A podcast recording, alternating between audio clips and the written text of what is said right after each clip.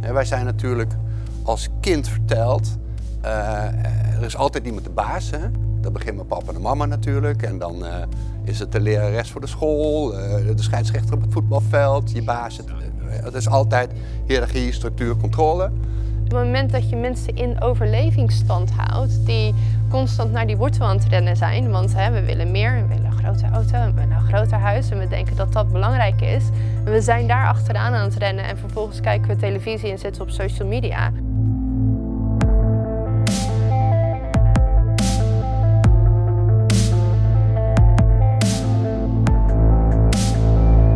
Welkom bij Niemandsland. Mijn naam is Nico Sloot en eh, we gaan starten met de tweede aflevering over de intelligente natuur en onze ecosystemen.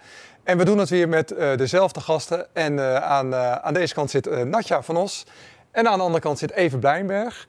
En ik wil heel graag starten met jullie over, ja, we leven eigenlijk in een, in een, in een lastige tijd. Waarin we zien dat er ontzettend veel controle op ons afkomt, controlesystemen. Ik zit zelfs te denken aan het social credit system wat er aan zit te komen.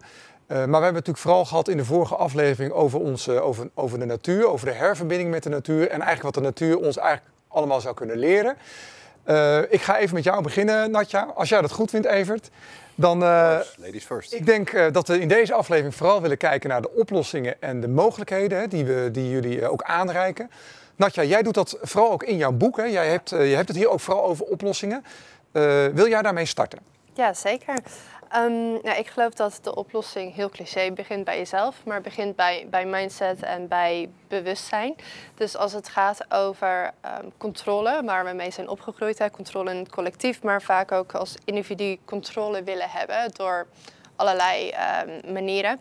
Wat daaronder ligt, zie ik altijd, is angst. Een basisangst. Angst om niet veilig te zijn, angst om niet genoeg te zijn, angst om niet geaccepteerd te worden.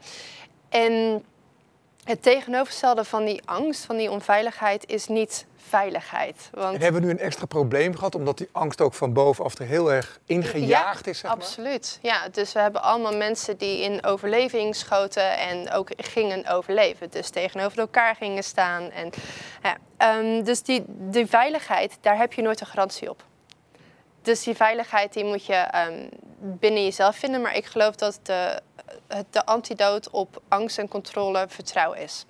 Vertrouwen in jezelf, vertrouwen in de intelligentie van heel het universum en uiteindelijk vertrouwen in elkaar. En dat zie je dus ook dat eigenlijk van bovenaf is er geen, is er geen vertrouwen, er is wantrouwen. De mens moet gestuurd worden, moet gecontroleerd worden. De mens weet niet wat het beste is voor hem of haar.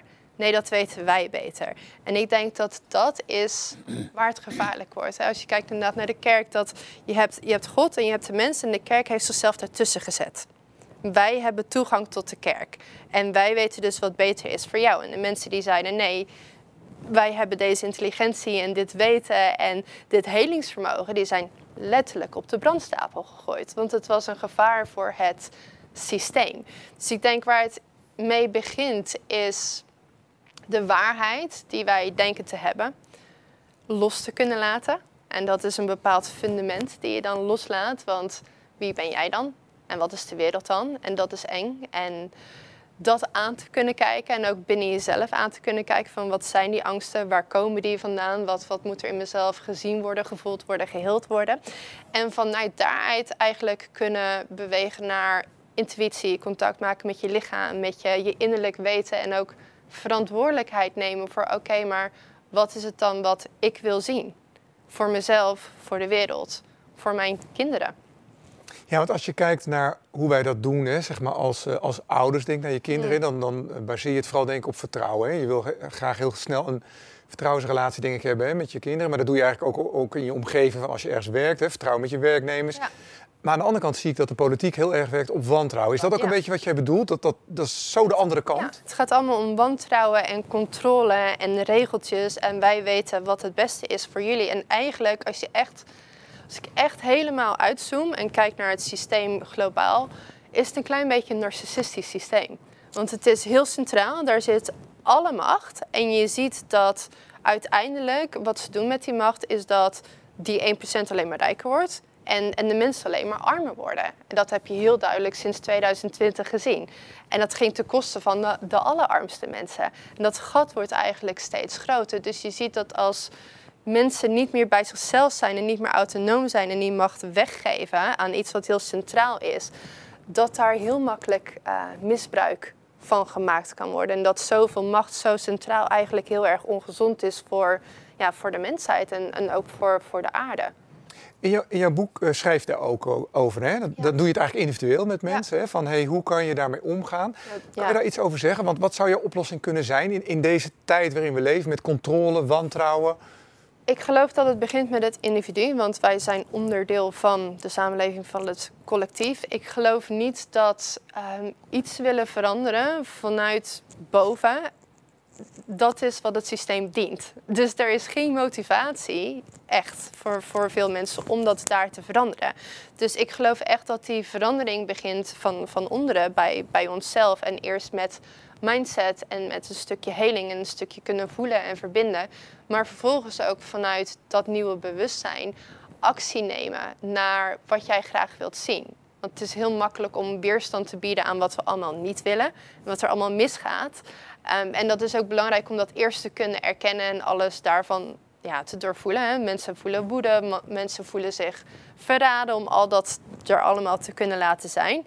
Maar om vervolgens niet in een bitterheid te blijven hangen of in een wantrouwen te blijven hangen, maar juist in verbinding en actie nemen naar een wereld die je wel graag wilt zien. Ik heb bijvoorbeeld mijn kinderen gaan naar een school die um, gaat helemaal over autonomiteit, over emoties, hoe met emoties om te gaan, hoe um, zonder autoriteit met elkaar te verbinden. Het gaat helemaal gebaseerd op dat zij leren um, hoe ze hun eigen persoon kunnen zijn en hoe ze elkaar kunnen helpen. En ik geloof dat, dat iedereen heeft een eigen ja, stukje weer van die puzzel. De een zet een school op, de ander. ik help mensen mentaal. Ik schrijf een boek. Een ander die um, zet weer een ander initiatief op in healthcare. We hebben allemaal de, de kleine stukjes waarin wij met onze levenservaring in kunnen bijdragen. Al is het alleen maar hoe je je kinderen opvoedt. Dat is al significant. Dat is de basis, denk ik ook. En ook het onderwijs. Ik kom daar graag op terug bij jou, hoor, Natja. Vooral ook over het onderwijs, denk ik. Even naar jou, Evert. Uh, ja, jij hebt, als we gaan kijken naar oplossingen, daar heb jij heel goed over nagedacht ook. ook met name ook omdat je naar de natuur hebt gekeken. Uh, eigenlijk een beetje dezelfde vraag. Het, het controlesysteem, waar gaan we naartoe? Zie jij op, al, nu al oplossingen, zeg maar, naar, naar de organisatie zoals we nu zijn georganiseerd en waar het naartoe zou moeten? Ja, uh, wederom, lees het boek. Nee, maar het gaat inderdaad over organisatievormen. En uh, het klopt wat jij zegt, hè, het begint bij, bij de persoon. Want organisaties zijn groepen mensen.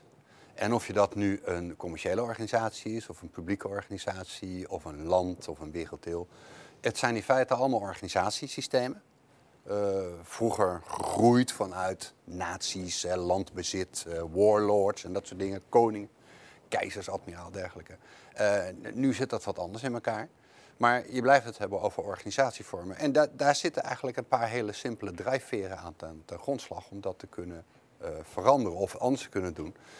Uh, als ik kijk naar wat er nu wordt gedaan, hè, dus de enorme controlesystemen, dat, dat wordt vooral gedaan door mensen die geloven in het narratief van een papieren werkelijkheid. Oftewel papieren wetten. Wij, wij denken dat de wetten die wij maken en met elkaar afspreken, dat dat uh, heel belangrijke dingen zijn. Maar is dus niet zo, want die worden maar zo weggehaald. Als je kijkt naar de natuur, dat zijn wetten, daar kun je niet omheen. In een, in een natuurlijke organisatie zie je maar drie simpele drijvers. Eten, niet gegeten worden en zorgen voor voortplanting. En they thrive dat, ze gedijen. En ze hebben maar vier responses, flight, fight, uh, freeze en fun. Dus dat zijn hele simpele basisregels voor hoe dat in elkaar zit. En als je kijkt hoe zo'n zwermorganisatie zit, er zes principes zonder. That's it. Dus het is heel basaal, heel simpel, heel eenvoudig voor iedereen en alles te begrijpen. Nou, daarna denk ik dat waar we nu steeds meer achter komen, ook, ook vanuit de wetenschap, hè, professoren van Harvard en Princeton, die zeggen van nou ja, eigenlijk is het zo hoe meer structuur, hoe meer formeel, hoe meer controle, hoe meer hiërarchie we ergens in stoppen, hoe dommer het wordt, hoe slechter het functioneert. En dat verklaart 100% mijn, mijn, mijn, mijn uh, probleemstelling. Hè. Het, is een, het is dus een, een duidelijk teken, hoe meer wetten regels, is dus een duidelijk teken dat dat oude systeem, wat komt uit het industriële tijdperk, wat toen eigenlijk best goed werkte, daar zijn we gewoon uit. Het werkt niet meer. Dus maar heeft het ook even te maken dan met hoe wij in elkaar zitten? Dat we steeds beter gaan begrijpen dat we, dat we eigenlijk veel meer uit energie bestaan dan dat we eigenlijk wat we nu steeds leren. Ja, als, je maar, hè, als je maar veel IQ hebt, dan komt het goed met je. We doen heel veel rationeel. We hebben eigenlijk fantastische zintuigen, maar misschien gebruiken we ze niet meer zo goed. Heeft het daar ook mee te maken dat dat aan het veranderen is? Nou ja, dat wordt natuurlijk ons met, met de paplepel ingegoten. Hè. Vanaf dat we klein zijn, mensen die goed een boek kunnen onthouden en dat kunnen reproduceren, die worden beloond. En mensen die creatief out of the box, uh, dus studenten, dat, dat wordt in feite dat wordt, onderdrukt. Dat, dat begint eigenlijk op school al, hè, toch? Ja, dat begint, ja, dat begint echt al op de lagere school dus wat, wat, wat wij, wij, wij leren repetitie, wij leren herhaling. wat in het boek staat is de waarheid. Nou, daar zou ik willen dat ik zeggen dat iets is wat een waarheid is. Ik zeg, er zijn, alleen maar, er zijn alleen maar gebeurtenissen en percepties daarvan. De waarheden bestaan niet. Maar het wordt gepropageerd als de enige wet, de waarheid. En, en alles gaat op die trein. En eenmaal in, in, in dat spoor die richting op, wordt dat tot op de universiteit doorgezet. Mag ik dat bruggetje even maken naar, naar jou, Natja? Want jij, daar had jij het ook over. Hè? Want het begint eigenlijk al met opvoeden en het onderwijs. En, en, dan valt een beetje op dat het lijkt wel alsof het kind ook een soort product wordt. In plaats van dat we het zoeken gaan naar creativiteit, vertrouwen, et cetera. Maar jij gebruikt dat ook hè, om, om mensen dat eigen te maken van hé, hey, dit gaat de verkeerde kant op, denk ik. Hè? Um, bij in mijn therapie of opvoeding? Beide. Eigenlijk beide, ja. ja beide. Ik denk dat uh, we zijn er nu achtergekomen dat de, hoe de vorige generatie het vooral deed. Weet je, de autoritaire opvoeding van ik ben de ouder, dus ik weet het. En jij bent het kind en jij weet het niet. Dus jij moet naar mij luisteren. Dat dat ook blijkt dat het gewoon niet werkt. En dat er ook geen ruimte was voor het um, emotionele leven van het kind. En dat daar heel veel ja, eigenlijk trauma uit is uh, ontstaan, omdat alles werd, emotioneel werd afgekapt. Dus emoties waren lastig, hadden ouders ook geen ruimte voor. Ik heb gelijk en jij niet. En nu zie je dat eigenlijk wat beter werkt, is dat Tuurlijk ben je nog steeds de ouder en zijn er grenzen. En mijn kind moet zijn tanden poetsen, ook al wil hij zijn tanden niet poetsen. Maar dat ik hem wel, uh, nou ja, al mijn kinderen behandel als gelijkwaardig mens. Dus als ik um, uit mijn slof schiet, onterecht, zeg ik sorry.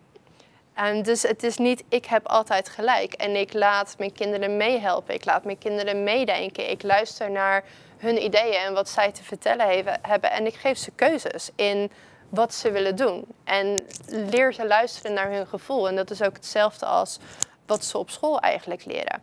En ik geloof dat daarmee we veel krachtigere individuen um, ja, grootbrengen.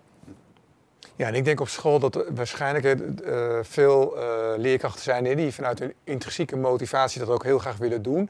Maar dat dan vaak door de systemen dat het een beetje soort ook bijna onmogelijk wordt gemaakt. En dat zie je eigenlijk een beetje overal wel terug. Hè? Dat, dat mensen, heel veel mensen dat heel graag wel willen, maar de systemen slaan heel veel dingen plat of stuk. Waardoor je ook de mogelijkheid niet meer hebt, hè, zeg maar even overvolle klassen, ja, differentiatie. Ja, en je moet de administratie bijhouden, je moet, nou ja, je moet alles bijhouden, scores. En, en, intussen vergeten we eigenlijk het kind. Ja, absoluut. Maar ook, in, ik geloof zelf, en, en ik heb er zelf ook uh, op het begin aan meegedaan, is denk ik dat wij als ouder, ik was zo bezig met, uh, mijn man werkt niet, ik was degene die, uh, die werkte sinds mijn eerste zwangerschap.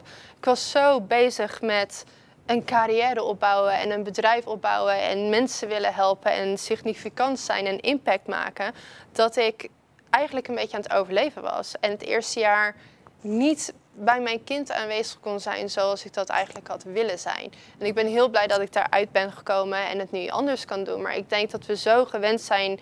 En we hebben een kind, oké, nou dat, dat moet eten en kleren en, en, een, en een dak boven zijn hoofd hebben. En vervolgens zien we dat kind het in het weekend. Terwijl ik denk dat volgens de natuur willen we bijvoorbeeld veel langer een baby bij ons houden. Dat, dat heeft de natuur zo ontwikkeld. Willen we veel meer aanreiking, willen we veel meer nabijheid. Maar je ziet ook hoe belangrijk dat is voor de kinderen. Want dat is hè, weer het limbische imprint, de veilige hechting van hoe een, een volwassene uiteindelijk in het leven gaat staan. Maar die mogelijkheid is er vaak niet. Het is ook bijna een privilege, want tegenwoordig moeten we bijna allebei werken ehm, om, om ja, te kunnen voorzien. Maar ik geloof ook dat we vaak uit het oog zijn verloren wat echt belangrijk is. dus we zijn bezig met het grote huis en met die grote dure auto en, en hoe we eruit zien. En daar werken we dan heel hard voor. Terwijl we dan ondertussen wat het allerbelangrijkste is, een klein beetje zijn vergeten. Dat zie jij denk ik ook terug in de organisaties, denk ik, uh, even. En, en jij hebt het over de natuurwetten. Kun je dat iets toelichten? Wat, wat zijn die natuurwetten? Waar maak jij gebruik van? Of waar maakt de natuur gebruik van? Ja, dat, dat, dat is een heel lang verhaal. Wat je terugziet in die organisaties is inderdaad het teruggrijpen naar ratio. Hè? Want dat is namelijk ja. controleerbaar en gevoel is inderdaad eng. En uh, als we het daar niet snappen, dan gaan we niet luisteren naar die mensen. Ja, en organisaties, dat begint met celletjes van mensen. Uh, en dan, dan, wat we dan gaan doen, is er nog meer systemen, nog meer processen en controle in stoppen. En de natuur zegt eigenlijk van ja, dat moet je helemaal niet doen. En dat kun je ook zien, want als je kijkt naar hiërarchisch systemen bestaan in de natuur. Functioneren prima. Denk maar aan roedelwolven en dergelijke. Hè? Een, een, een, groep olifanten die matriarchisch geleid wordt, hè? dus door een, door een alpha-female. Um, en dat, dat, dat, dat functioneert prima. Alleen als jij zegt van nou, ik ga nu een organisatie bouwen van 10.000 of 100.000 mensen. En je blijft dan vasthouden aan die hiërarchische principes, dan werkt dat niet. En dat zie je in de natuur, want die groepen zijn nooit groter dan 50. Ja. Natuur laat ons gewoon keihard zien, als jij over 10.000 individuen gaat, dan moet je zwermtheorie gaan gebruiken. Want eigenlijk krijg je dan anders heel veel managers, zeg maar. Ja, en, en omdat die vissen en die vogels niet kunnen praten en ze kunnen niet schrijven, ja, hoe ga je dat dan regelen? Dus die, het, het is allemaal super logisch en, en gevoelsmatig heb je natuurlijk moet je En toch doen wij dat wel. En dan krijgen we dus allemaal managementlagen. En wat is een manager eigenlijk? Is een soort doorgeefluik. Hè? Want de directeur heeft dit gezegd, dus dan ga je terug. Dus het gaat allemaal via stapjes en langzaam krijg je allemaal single points of failure in die organisatie. Hè? De communicatie stopt. Dus, dus, en, en als je dus naar de natuur kijkt, wat ik gedaan heb. Ik heb met die camera onder water gelegen. Ik heb die vissen gezien, ik heb die vogels gezien, ik heb die genoes gezien. En dat werkt allemaal volgens dezelfde principes. Er zijn zes hele simpele regels. Dus voor iedereen te begrijpen en in te voeren waarom doen wij dat niet? Nou, nou ja, maar het zijn, wij zijn geen vissen. Nee. Maar je hebt wel leren vliegen door naar vogels te kijken, dat geloof je wel. Maar je gelooft niet dat de natuur ons kan laten zien. Hè? Ik zei het zo net al, 200 miljoen jaar doet de natuur dat heel. Zo lang zijn wij er niet eens. En dan gaan wij zeggen, wij weten het beter dan de natuur. Hè? Modern nature has all the answers, talks to us all the time, doesn't speak English. En wij luisteren niet. En ik vind dat, ja, mag ik het D-woord gebruiken? Dom. Hè? Want we kunnen het gewoon kopiëren, we kunnen het gewoon invoegen. En, en ik denk dat je, er, dat je daar samenlevingsvormen mee creëert, hè, waar iedereen autonoom, zelforganiserend is. Waarbij je, uh, waar mensen weer gemotiveerd zijn hè, voor een hoger purpose te werken, een hogere impact, hoger doel. En, en gewoon een beetje meer lol hebben in wat ze doen. En de boel gaat niet alleen maar naar de shareholders, maar ja. wordt meer over het geheel En, en als je dus kijk, kijk maar naar ieder zwermsysteem. Dan zie je al diezelfde dingen terugkomen. Als het met z'n allen goed gaat, gaat het met allen goed. Gaat het met allen slecht, gaat het met allen slecht. Ja. Maar ben je dan niet bang dat als je kijkt naar mensen, die hebben dan uh, zeg maar, een, een, bewustzijn, dat is dan bij dieren misschien anders. Dat, dat je dan ook te maken hebt van ja, als die mensen dan wat minder gemotiveerd zijn, of dat ze dan misschien wel in de comfort gaan zitten. Dat sommige mensen denken van ja, ik vind het wel best zo. Ja. Terwijl anderen die gemotiveerd zijn zeggen ja, ik ga wel wat doen. Ja hoe, hoe, moeten we daar tegen aankijken? Want dat is toch een groot verschil met dieren? Ja, dat, dat, dat, wordt, dat wordt zo verondersteld. Hè. Ik heb wel eens met Marianne Zwageman zo'n zo'n zo'n heen en weertje gehad via LinkedIn. En die had het toen over, je hebt hoogopgeleide en laagopgeleide mensen. En ze zei, nee, je moet het zien praktisch en, en theoretisch opgeleide. En toen dacht ik van, ja, maar je betaalt wel 350 voor een advocaat en maar 65 voor een automonteur. Daar zit het verschil in. Dus je, je, gaat, je gaat altijd... Um, ja, even kijken, hoe moet ik het nou zeggen? Je, je, je blijft ook in een zwerm blijf je verschil houden. Ja, daar zijn ook eh, vissen die net iets sneller zwemmen als de rest. Dus er is wel een ongelijkheid toe te staan. Maar die moet just right zijn. Moet binnen de bandbreedte zien. En wat je nu ziet is dat er inderdaad megalomane, uh, ja, uh, narcistische types zijn. Die denken dat ze het alleen, alleen, recht op de waarheid hebben. En zeggen van we gaan het zo doen weet trouwens niet of ik je vraag nu helemaal beantwoord. Ja, het gaat ten koste van. Het gaat, het gaat absoluut ten koste. Ja. Dus als je, als je gewoon in een organisatie zou kijken, of in een land, maakt niet uit, hè, een land is ook een organisatie, dan heb je eigenlijk altijd drie stakeholders. Hè. Je hebt in feite de eigenaren, de mensen die het geld erin stoppen. Je hebt de mensen die in de organisatie werken, de employees, de managers zijn daar ook onderdeel van. En je hebt de buitenwacht, dat zijn de, de customers en de suppliers. Nou, als jij weet dat al het geld naar de shareholders gaat, dan gaat dat ten koste van die andere twee. Ja. Dus je hebt een vorm van ongelijkheid in het systeem. Nou, ga, dat zul je nergens terugvinden in de systemen van de natuur. Je praat je altijd, ook als je over energievelden van, of het kwantumveld, dat zijn altijd heterogene systemen waarbij de som van alle krachten nul is. En wij zien echt gewoon een totale disbalans op die planeet. Tussen, tussen de haves en de haves not.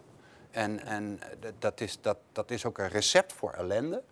Eh, als je kijkt hoe groot de discrepantie is tussen, ik heb het straks al gezegd, hè, tussen 1975 en nu. Een normale werknemer heeft ongeveer 12% loonsverhoging gekregen, terwijl de CEO 930% loonsverhoging heeft gekregen. Ja. Dat is een recept voor oorlog. En die hebben we al gezien, 1929, hè, de Great Depression. Je kunt die grafiek er zo naast leggen, zag dat precies hetzelfde uit. Dus ehm, ik, ik heb wel eens zoiets dat ik denk eh, aan, aan, aan de heren beleidsmakers en, en leiders van... eh, jullie zijn de bestorming van de Bastille vergeten. Wat er toen gebeurde met de mensen die, eh, die, daar, eh, die dat veroorzaakten. zeg. En als we kijken naar de oplossingen, Natja, want we hebben, weet je, als ik ook een beetje hoor van het is eigenlijk heel normaal hè, dat er diversiteit is, dat er ook verschil is. Aan de andere kant horen we iedereen roepen van we moeten allemaal gelijk zijn. Hoe kijk jij daarnaar, eh, Natja? Ik denk dat er een verschil is tussen gelijk en gelijkwaardig. Ehm, maar wat, wat hij net zegt, wilde ik graag op inhaken. Want ik denk dus dat het voor mij het oude paradigma is inderdaad eh, gebaseerd op angst. Dus gebaseerd op angst, controle, hebberigheid en ehm, ja, tegen elkaar staan. En iets wat ten koste gaat van. En dat zie je dus, dat zag ik ook inderdaad heel erg tijdens mijn studie van. Zelfs ethiek, mijn, mijn master, dacht ik, mag ik bullshit zeggen? Want het was echt bullshit. Het was gewoon window dressing. Ehm, dus eigenlijk, hoe kan ik wat zij doen verbloemen? En ik denk dat dat altijd gebaseerd is op angst, op trauma, op ik moet zoveel mogelijk hebben. Ik moet zoveel mogelijk macht hebben, controle hebben, zodat ik me veilig kan voelen. Maar het is nooit genoeg. En een, een vals gevoel van superioriteit, dus separation in plaats van alles is één en wij zijn allemaal één en wij zijn allemaal connected ik geloof dat het nieuwe paradigma, en daarvoor moeten wij dus dat innerlijke werk doen, dat we niet meer in angst zitten en vanuit trauma komen en controle willen hebben. Dat op het moment dat je komt vanuit liefde, dus dat hogere perspectief waar ik het over heb, wint iedereen. Ehm, dat schrijf ik ook in mijn boek. Als ik een beslissing neem, dan kijk ik altijd naar mij, naar de ander, naar het collectief. En als één iemand verliest, verliest iedereen.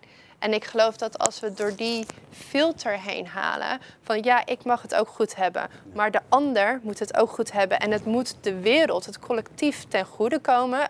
Alles wat ik doe, haal ik daar doorheen.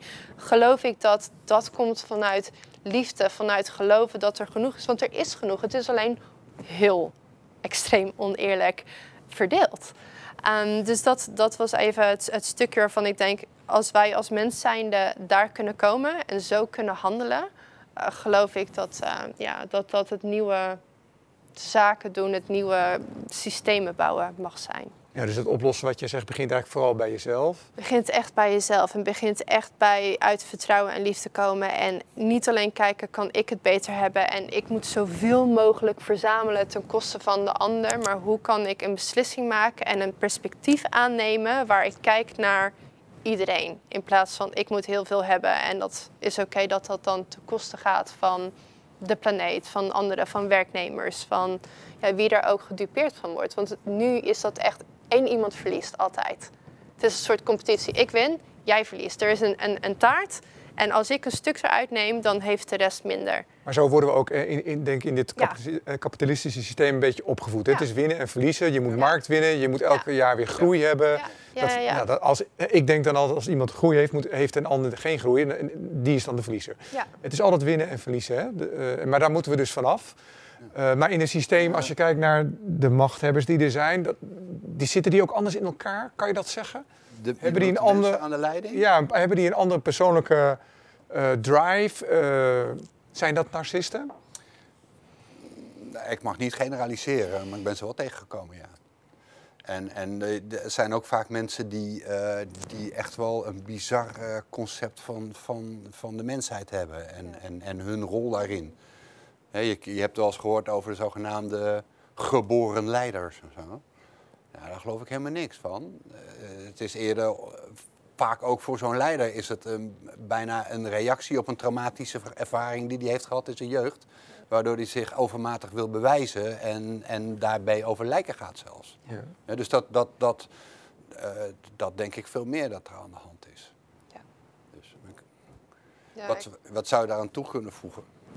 Maar antisociale persoonlijkheidsstoornissen komen ook vaak uit vrij heftig trauma. Dus die persoon voelt zich zo onveilig dat hij macht en controle moet hebben over alles en iedereen. En dat kan eigenlijk nooit genoeg zijn, zodat diegene zich wat veiliger en, en beter kan voelen. Dus eigenlijk zie je vaak als je naar narcistische personen kijkt dat het vaak een kind de leeftijd van 5, 6, 7 ergens nog vastzit. Dat er gewoon een heel bang kind onder zit. Maar dat zijn wel mensen die disproportioneel vaak in positie, posities terechtkomen die bepalend en leidinggevend zijn. Juist omdat ze graag veel macht willen hebben en veel aanzien willen hebben.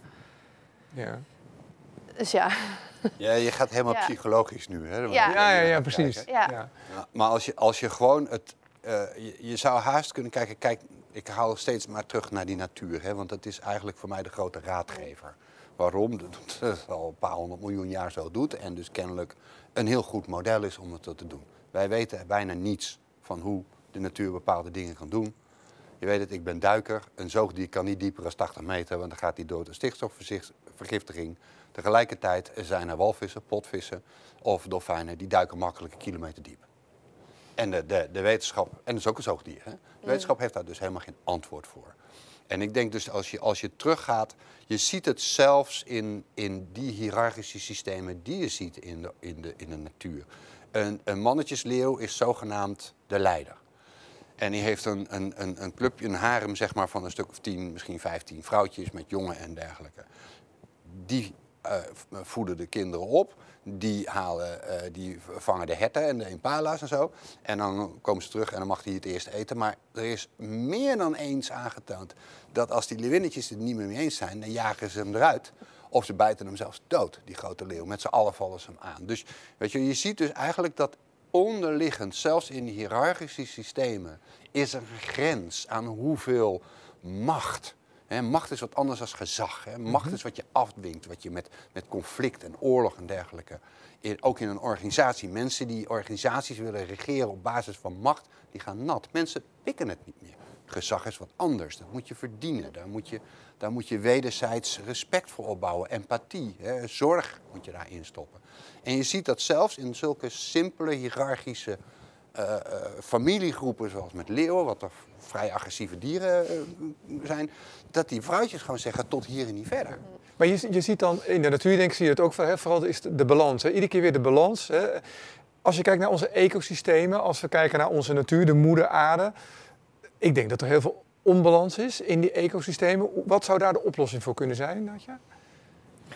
Ja, ik geloof zelf dus weer de relatie herstellen die wij zelf als mens hebben tot de aarde. Weer dat contact herstellen, handen in de aarde, ehm, zelf je groenten eventueel verbouwen. En weer leven met de cyclus van de aarde. Het is natuurlijk ook interessant dat heel die maatschappij is ingericht voor de man. Die heel anders functioneert als de vrouw. En vrouwen weer mee wilden doen, maar dat dan moeten doen door ja, een stuk ehm, feminine energie af te snijden. Dus wij hebben cyclus, wij, wij bewegen mee op de maan, wij, wij gaan eigenlijk heel erg zo. Terwijl mannen zijn veel meer dit. Dus dat wij, we zijn, eh, we lopen gelijk op het ritme van de natuur. En dat we dat ook weer mogen gaan volgen en toelaten. Van oké, ik, ehm, het is volle maan, ik ben ongesteld. Oké, ik mag gaan liggen onder een dekentje. Ik hoef niet te werken. Of te doen wat, wat goed is voor het lichaam. Dus in te tunen op de Mother Nature has the answer. En het, het spreekt vaak via je lichaam. Ja. Alleen wij moeten, ja, een gevoel en emotie en, en eh, een, een bepaalde natuurlijke oerdrang en oerintelligentie die je dan hebt. Maar wij moeten wel leren om daar weer naar te luisteren. En ik geloof dat als wij zelf ons weer zien als natuur en met die cyclus mee kunnen bewegen, dat we ook weer die relatie kunnen herstellen tot, tot de aarde. En moeten we dan niet terug uh, beginnen bij het onderwijs? Dat we daar de kinderen inderdaad weer naar buiten brengen en de natuur in. Ja, terwijl ze nu 100%. eigenlijk, uh, nou ik zeg het even overdreven hoor, maar dat ze eigenlijk moeten stilzitten en luisteren. Ja, dat mijn kinderen rennen rond in het bos. Eh, Dat ik geloof 100% dat, dat eh, een moestuin planten, in de natuur verkennen, dus de intelligentie van de natuur zien, samen in een groep die dynamiek, emoties leren kennen, dat dat echt de basis is samen met ouderschap. Dus samen met ook eh, hoe de bevalling verloopt en ook eh, de eerste maanden, de eerste duizend dagen zeggen ze eigenlijk, van hoe dat ouderschap gaat. Omdat dat echt de fundering legt van de mens. Dat dat ook gefaciliteerd moet worden. Want ik kan wel heel makkelijk zeggen, ja, zo hè, zou dat idealiter moeten zijn. Maar ja, als jij moet werken om je huur te betalen, Ja. ja, En hoe zie jij dat in, in de organisaties? Eh, is, is het daar ook weer, we hebben het over het winnen en het verliezen gehad. Eh, maar eigenlijk zijn we vooral, als ik kijk naar de grote bedrijven, die, die vervuilen eigenlijk het meest. Hè, die gebruiken het meest van eh, wat we aan grondstoffen, alles wat we hebben op, de, op deze moeder aarde. Maar dat wordt in de prijzen natuurlijk ook niet doorberekend. Hè? Dus daardoor, daardoor krijg je ook denk ik hele grote verschillen. Hoe, hoe zouden we dat kunnen oplossen even? Wat, wat moeten we daaraan doen om dat te veranderen?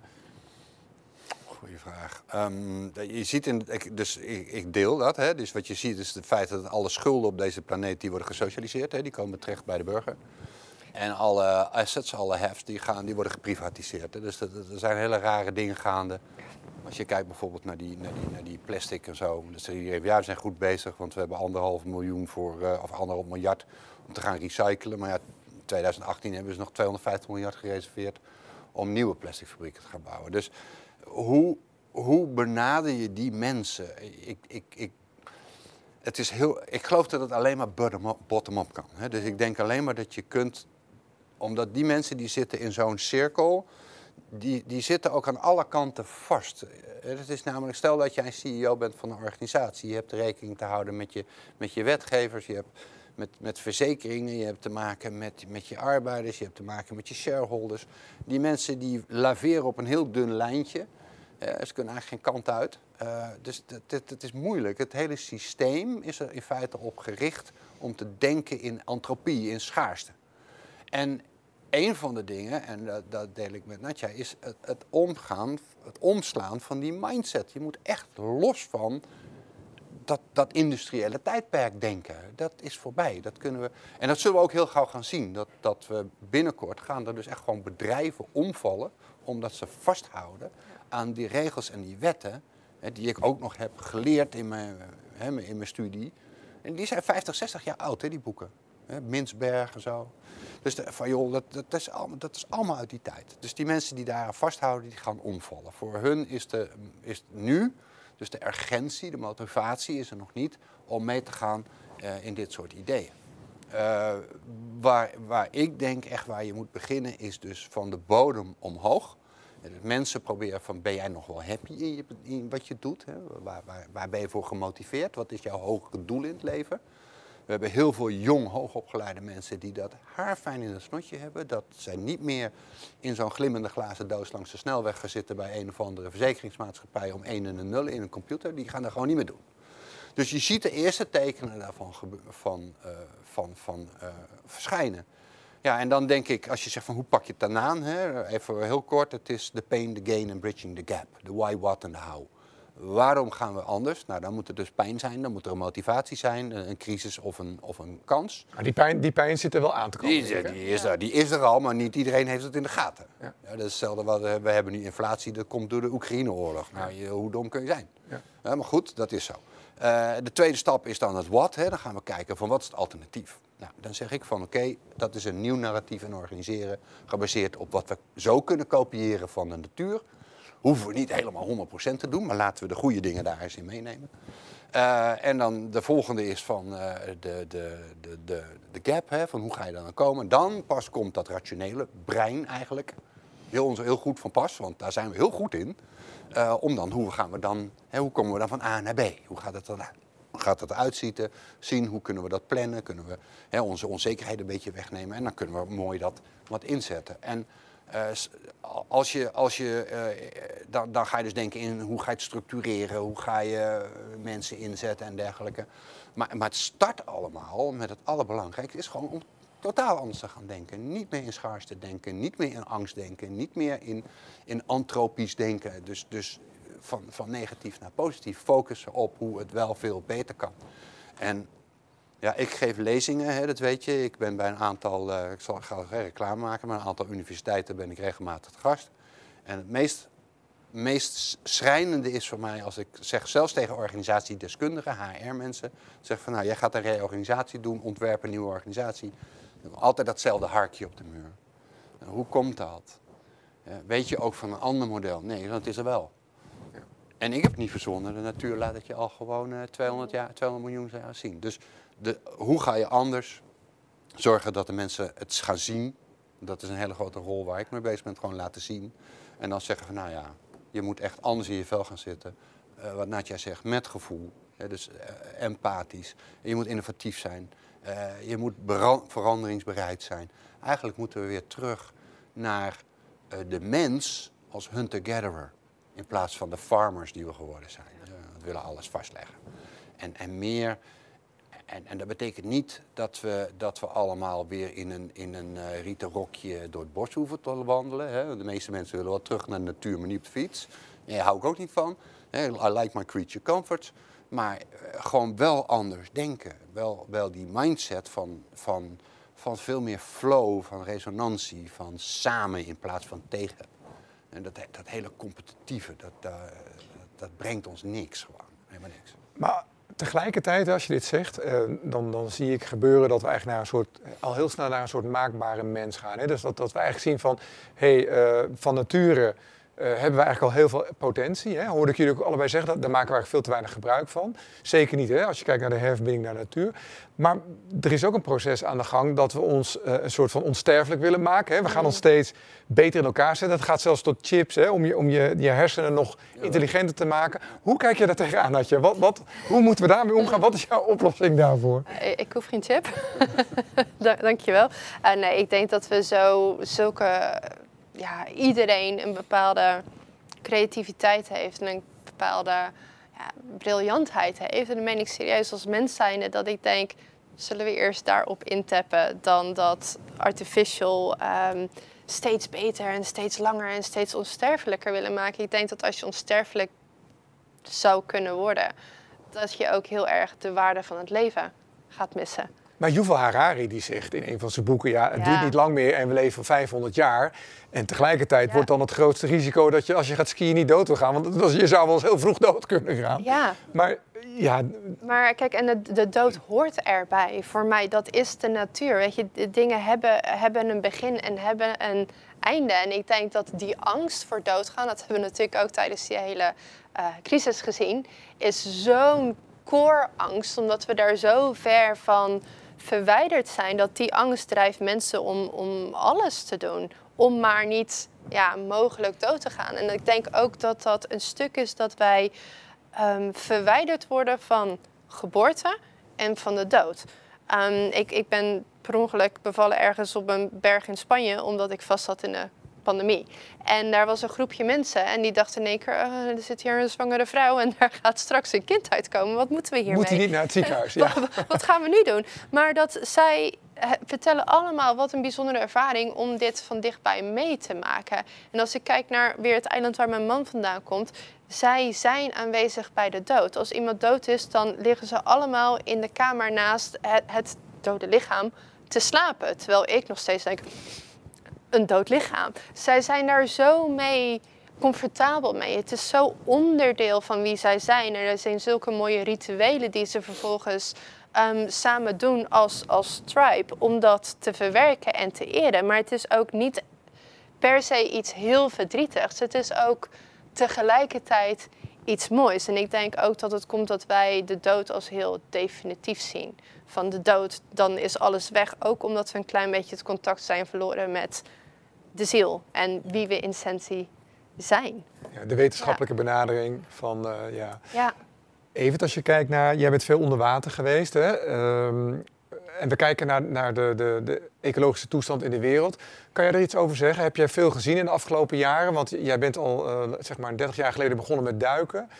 Als je daar nu naar kijkt, zeg je dan van, heb je daar vertrouwen in? Zijn daar oplossingen voor? Eh, we horen natuurlijk allerlei crises over ons heen komen nu met klimaat. En, maar zit er niet ook een groot verschil tussen milieu en klimaat? Ja, het, ook klimaat en weer zijn ook twee verschillende dingen. Waar mensen ook niet in de gaten schijnen te hebben. En uh, ook daar geldt weer, wat is het narratief van, van de media? Uh, zal ik daarvan zeggen?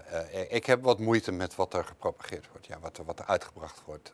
er worden heel veel dingen. Kijk, zelfs als de, als de oprichter van Greenpeace zegt dat CO2 geen bedreiging is voor de planeet, dan heb ik wel de neiging om die man te geloven. Zeg maar. Uh, en ik heb zelf heel veel onderzoek gedaan. Maar um, ik denk dat stikstof en CO2 absoluut geen probleem is voor deze planeet. Wij zijn daar een te kleine factor in om daar grote invloed te hebben als het klimaat verandert. Als, want ik weet niet of dat zo is. Uh, want er zijn genoeg aanwijzingen. Er is nu meer poolijs op de Noordpool geweest dan in de laatste 30 jaar. Dus uh, ik weet het niet. Maar stel dat er klimaatverandering is, dan zijn er wel een paar andere factoren die ik veel belangrijker zou vinden. Waaronder bijvoorbeeld de baan van de aarde om de zon, de processie, de Milankovitch cycles en zo. Uh, wat ik een veel grotere zorg vind, is inderdaad de biodiversiteit op deze planeet.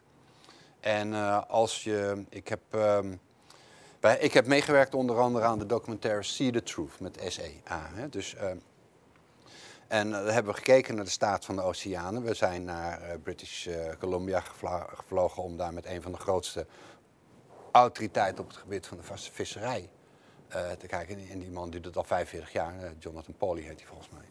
En die zegt gewoon van ja, man has declared the war on fish and we're winning. Oftewel, er wordt zoveel vis uit de oceaan gehaald.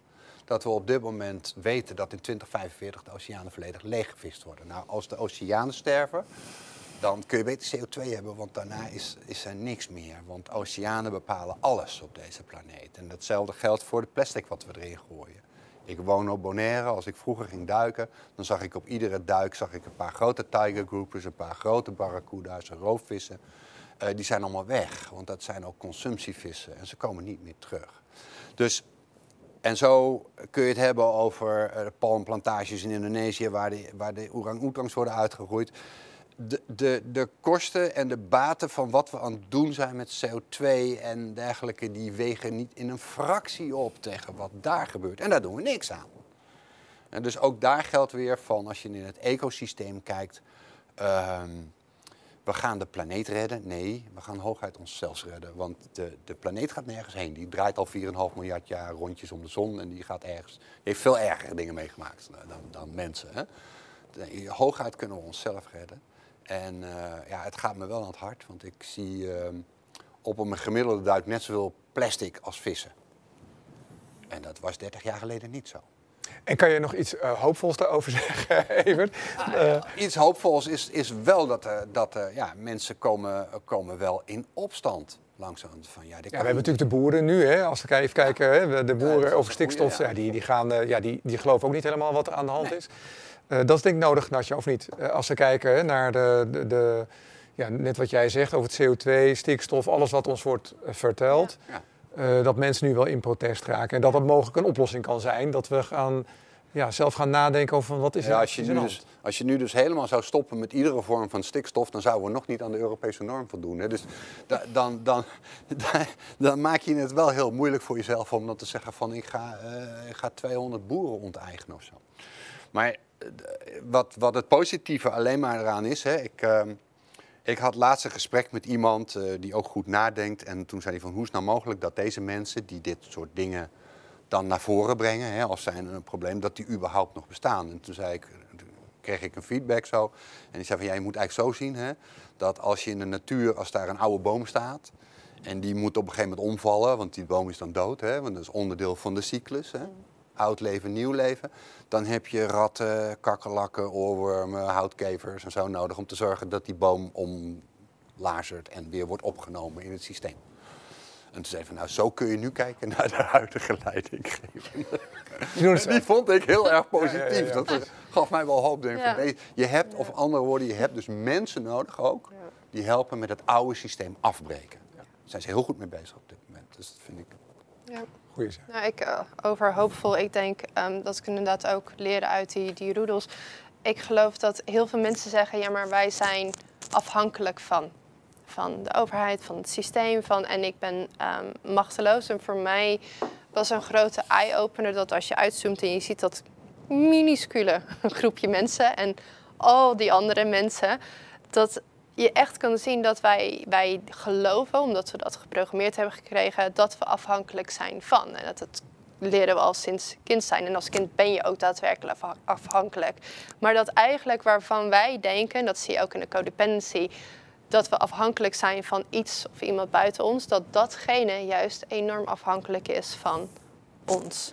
En, op, ja, en dat zie je dus ook bij die roedel. Ja, dus als je dat ziet, van hé, hey, wacht even, ik ben niet afhankelijk en machteloos, maar dat is juist enorm afhankelijk van ons. Ik denk dat dan ook uh, ja, naar een bepaalde shift komt en mensen in opstand komen en gaan staan voor ja, wie ze zijn. Vrij, autonoom, ja. in hun recht. Ja. In feite bestaansrecht, hè, dat is een Darwin, Darwiniaans concept in feite, is dat een organisme bestaat omdat er een noodzaak is vanuit zijn omgeving om te bestaan. Eh, zou het zo zijn dat er een organisme is wat geen enkele toegevoegde waarde heeft voor zijn omgeving, dan is daar dus geen bestaansrecht voor dat organisme en dan zal het verdwijnen. Ja. En dit is eigenlijk in grote lijn hoe de natuur werkt. En ik heb zoveel waargenomen. wat dat betreft bedoel, als je cameraman bent, dan moet je focussen op, op gedrag van dieren. En je probeert ook te voorspellen wat, wat dat beest gaat doen, welke kant hij uit gaat. Dus je gaat zoveel observeren en wat er gebeurt. En als je ziet hoe ongelooflijk mooi dat allemaal in elkaar sluit. Daar gaat niks verloren. Er is ook geen, er is ook geen haat of nijd. Ja, ze vreten elkaar wel op af en toe, maar dat doen wij ook in feite. Hè? Op een andere manier wel eens. En, en dus waar, ik steeds naar terug ga, is van, ga nou, kijk verdorie nou gewoon naar die natuur. Die geeft ons gewoon een handreiking. Je kunt het gewoon nadoen. Het, hoeft niet zo wat we nu doen. Het kan veel mooier, het kan veel beter. Je kunt organisaties of, nogmaals, een land is ook een organisatie. Hè? Je kunt gewoon eh, een land maken waarbij, waarbij het wel leuk is, waar je het wel naar zin hebt, waarbij het wel goed is voor de planeet en waar we ook nog winst kunnen maken. Dat kan allemaal. Maar dan moet je wel anders gaan, gaan, je moet er anders naar gaan kijken, je moet het anders doorvoelen. Je moet gewoon echt zeggen van dat, dat hele ratio-denken, dat, ja? Je moet er meer met je gevoel in gaan zitten, meer verbinding zoeken. En gewoon durven los te laten. Dat, je kunt, ik, geweldig verhaal over artificial intelligence. Ik ben nog steeds op zoek naar biologische intelligentie. Nico, ik weet, niet, ik, ik weet nog niet waar ik het ga vinden. Weet je wel? Maar ik kan in ieder geval bijna met aan zekerheid grenzende waarschijnlijkheid zeggen van... Jongens, als jullie doorgaan in dit pad met steeds meer controle, met steeds meer structuur, dat gaat niet werken. Het gaat crashen, het gaat, het gaat botsen, mensen komen in opstand. Het gaat gewoon niet werken.